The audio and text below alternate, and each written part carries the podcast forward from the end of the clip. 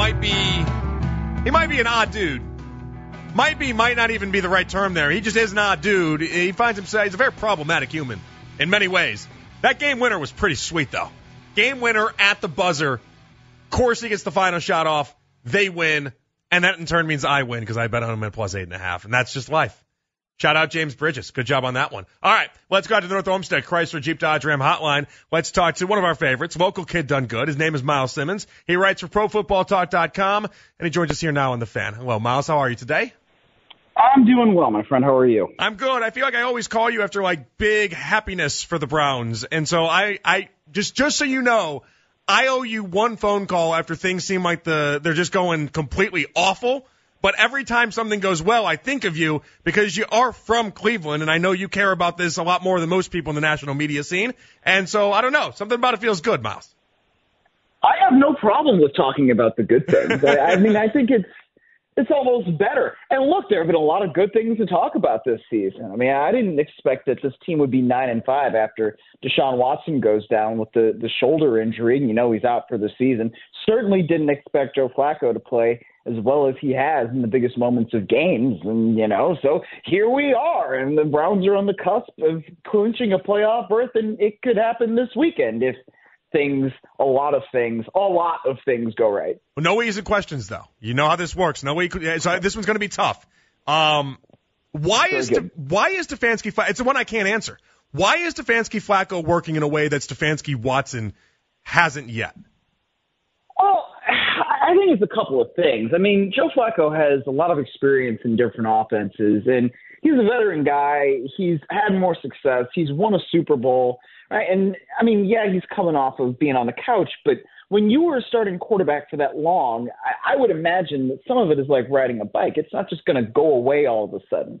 And you look at Deshaun Watson. I mean, he hadn't played since the 2020 season, going into last year, the long suspension, then gets in and then this year, he was maybe kind of getting a little bit of a rhythm, gets hurt, comes back in, actually does get into a rhythm against Baltimore, as we are mentioning, and then he gets hurt again. So there are a lot of things that I think go into it. But, but the biggest thing I think is just Joe Flacco's experience, right? And, you know, when you have somebody who has made deep playoff runs, who has been to a Super Bowl, who's won a Super Bowl, been a Super Bowl MVP, that affects things so I think that's mostly why it, it's the experience and the ability that Flacco still has. The 300 yard games, though, it just it, it's odd to me. And, and for every vote of confidence for Stefanski, it then in turn this is where this is going, Myles. It just in turn uh, seems like a, a a lesser vote in Deshaun Watson. Yes and no. I, I the the thing is, and I guess I'm making excuses, but I'll, I'll do it anyway. That's okay. yeah. Uh, sometimes I just like to recognize what it is that I'm doing. I like that. You know, wait, wait, Watson has just not had the full time with Stefanski, and he had so much stuff going on off the field, you know, and being suspended for as long as he was for what he um, for what the NFL found that he did, and when you come back and there's a lot more pressure, I think, riding on Deshaun Watson than there is right now on Joe Flacco. I mean, like Joe Flacco's playing without his money, and that's the difference. And also, when Nick Chubb goes out in week two, the offense changes. You know, you don't necessarily have the same sort of things that you were counting on in training camp and all this.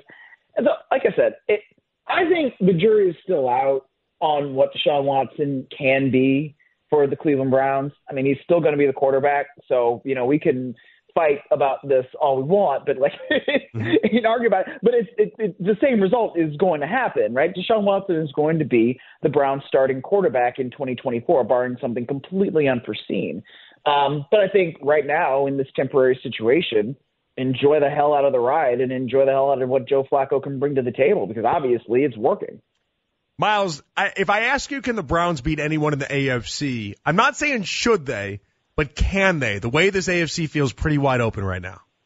Yes, I I know what you mean, and I think the answer is yes. And it's because of the defense, really, and, and which is the reason why the Browns won that game on Sunday over the Bears. I mean, the the defense kept getting stop after stop after stop, and we've been seeing that all year. You know, when you have somebody like Myles Garrett who commands the attention that he does, and you've got guys that can play off of that on the defensive line so well, and you have the talented members of the secondary like the Browns do. Now, you hope Denzel Ward can get back to where he can be playing every single snap because that makes the secondary so much better. And I don't mean that to put down anybody else's back there, but look, Denzel Ward's an elite corner.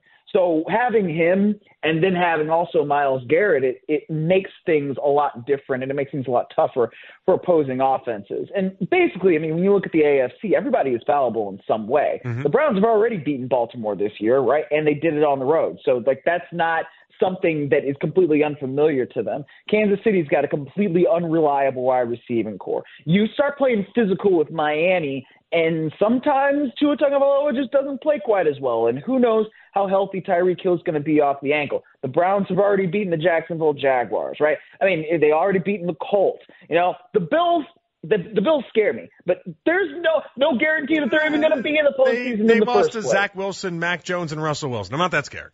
I know, I know, but they're not playing like that anymore, man. And it's funny because I, I think that in some ways Ken Dorsey was the scapegoat, right? Because of everything that happened there, and it was kind of weird when the special teams coordinator fails and the head coach fails. Oh gosh, let's go fire the offensive coordinator. But to Sean McDermott's credit, things under Joe Brady and the way that offense is running, I mean, it looks way more fluid. I mean, they just they beat the brakes off of Dallas, and they didn't really even have to use peak Josh Allen. The problem with peak Josh Allen is he turns the ball over, and so the Browns can pressure him if they were to face the Bills in the playoffs. Yeah, they could beat them too. So, but yeah, to answer the question, like yes, I think the Browns can beat anybody as long as they play clean football, which frankly they haven't necessarily been doing offensively, and the defense is on their stuff during the game. Let me ask you this. This is a very Northeast Ohio thing of me to say, so I'm going to relate it this way. With the Dolphins, uh, I want to talk about Vape God, Mike McDaniel, for a second. They're the Ohio State football Ryan Day era of NFL teams, are they not? Like they're great at beating cupcakes, but they don't win the big games, right? They lost to the Bills, the Eagles, the Chiefs. Tell me it's not perfect.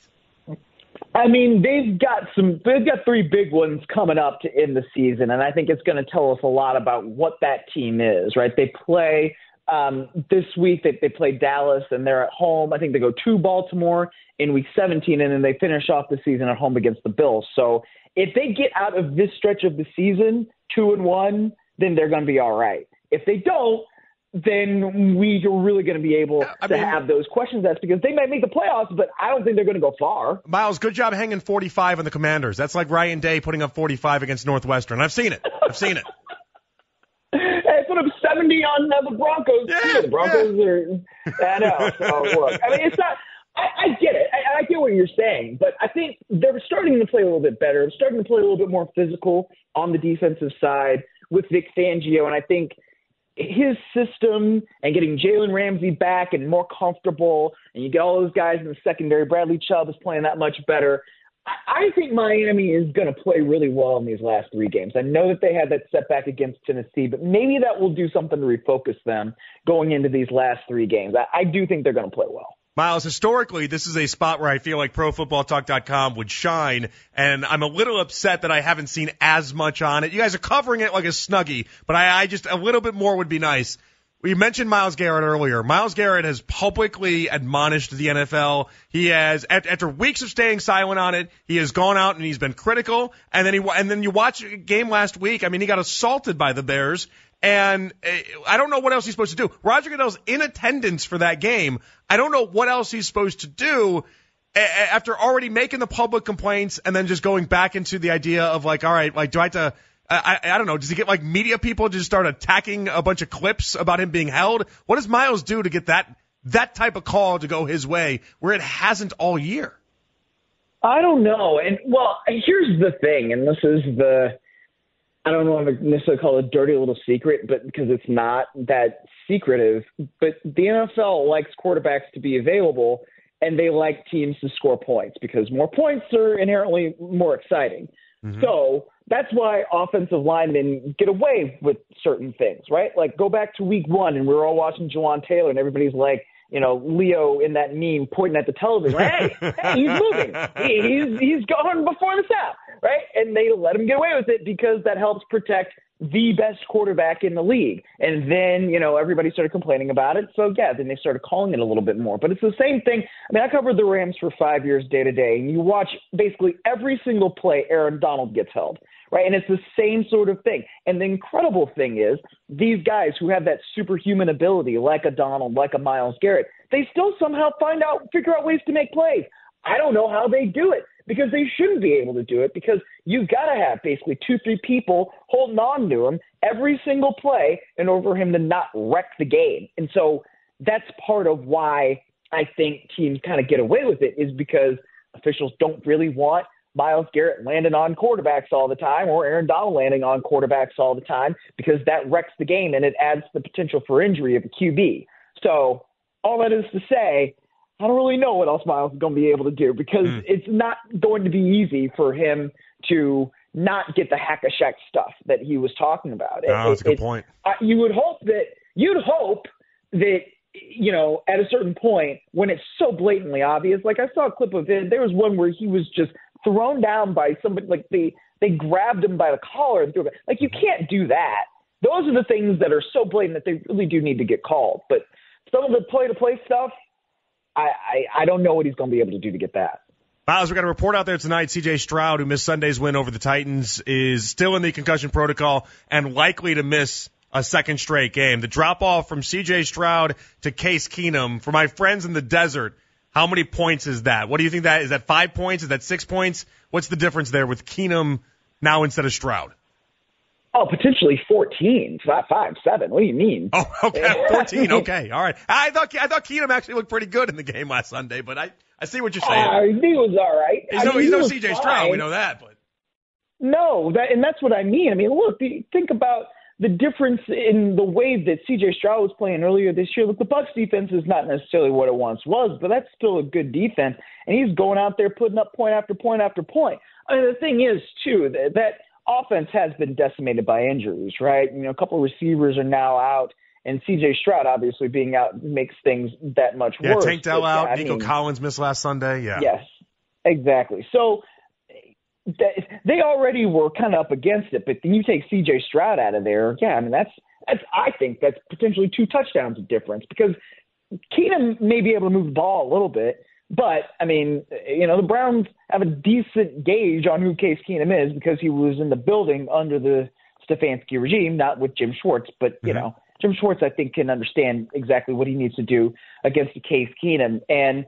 Look, the, the Browns, I think, understand that they need to play better on the road right? And this is an opportunity for them to really show off what they can do against a guy that was the third string quarterback for most of the season.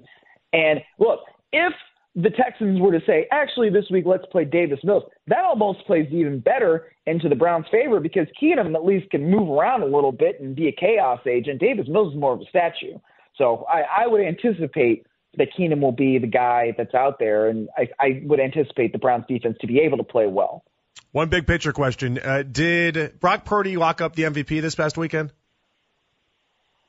I don't think he did. I, I but Dak really kind of lost it. You know, you can't go up to Buffalo and play that poorly and then think that people are going to be like, "Oh yeah, you deserve to be taken ser- seriously," when all you can do is win at home. Um, I think Brock Purdy has been great. I think people underrate what he does because he has a talent around him and because he has a scheme that he has. But you look at the ball placement, and this is, I think, really important.